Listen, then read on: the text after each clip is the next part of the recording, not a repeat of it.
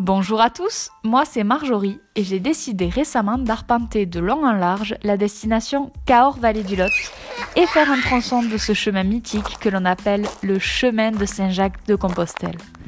Ce podcast a pour vocation de vous emmener avec moi afin de vous faire découvrir cette destination authentique, nature et humaine.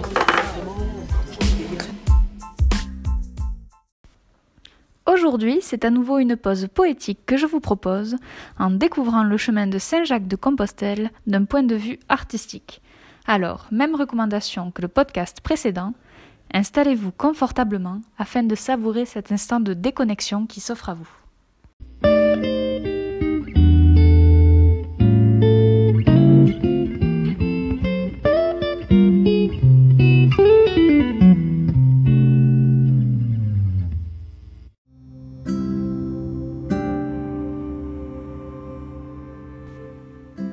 Des œuvres d'art ponctuant le chemin de Saint-Jacques de Compostelle.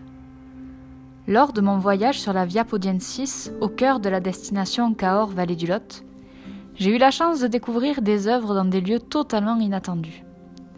Peintures de styles différents ou expositions astronomiques, voici les pépites que vous pourrez rencontrer tout au long de ce merveilleux chemin.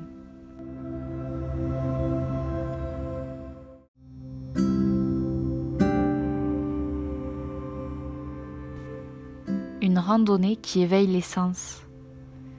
Si j'aime marcher au beau milieu de la nature, c'est parce que cette activité me permet d'être plus présente et attentive à ce qui se passe autour de moi. Je perçois mieux ce qui m'entoure et je suis entièrement ouverte et réceptive aux trésors que la vie accepte de m'offrir. Mes sens sont ainsi décuplés et je me reconnecte à mes émotions.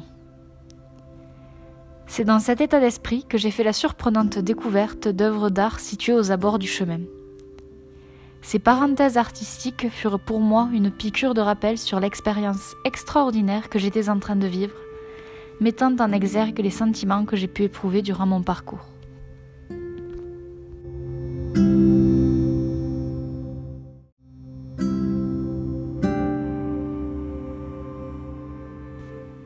Le chemin livre des œuvres reflétant mon propre vécu.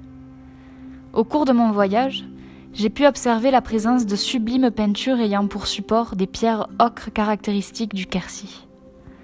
Ces pierres peintes parsemées sur plusieurs kilomètres sont à l'initiative du parc naturel régional des Cosses du Quercy, qui a demandé aux artistes Troubs et Edmond Baudouin de nous retracer 14 histoires, intégrées ensuite dans les murets bordant le chemin de la vallée du Lot.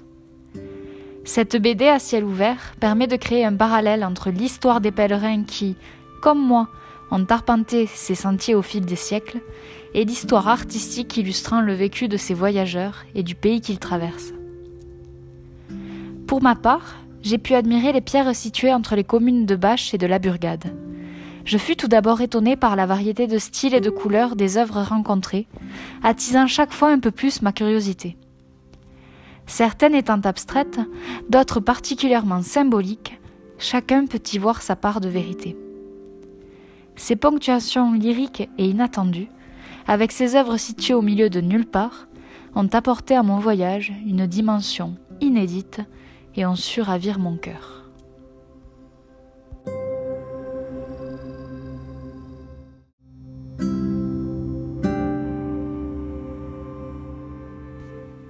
Exposition unique dans un cadre unique. Lors de mon voyage sur le chemin de Saint-Jacques de Compostelle dans le sud du Lot, j'ai également pu découvrir une exposition des plus étonnantes dans un lieu incroyable. Il s'agissait du Museum of the Moon par l'artiste britannique Luke Jerram. Cette exposition m'a permis de découvrir la Lune comme jamais je ne l'avais vue auparavant le satellite de 7 mètres de diamètre était installé au-dessus d'une immense faille, appelée également Higg, de la phosphatière du clou d'Oral, révélant ainsi de manière extrêmement précise ses nombreuses vallées et cavités.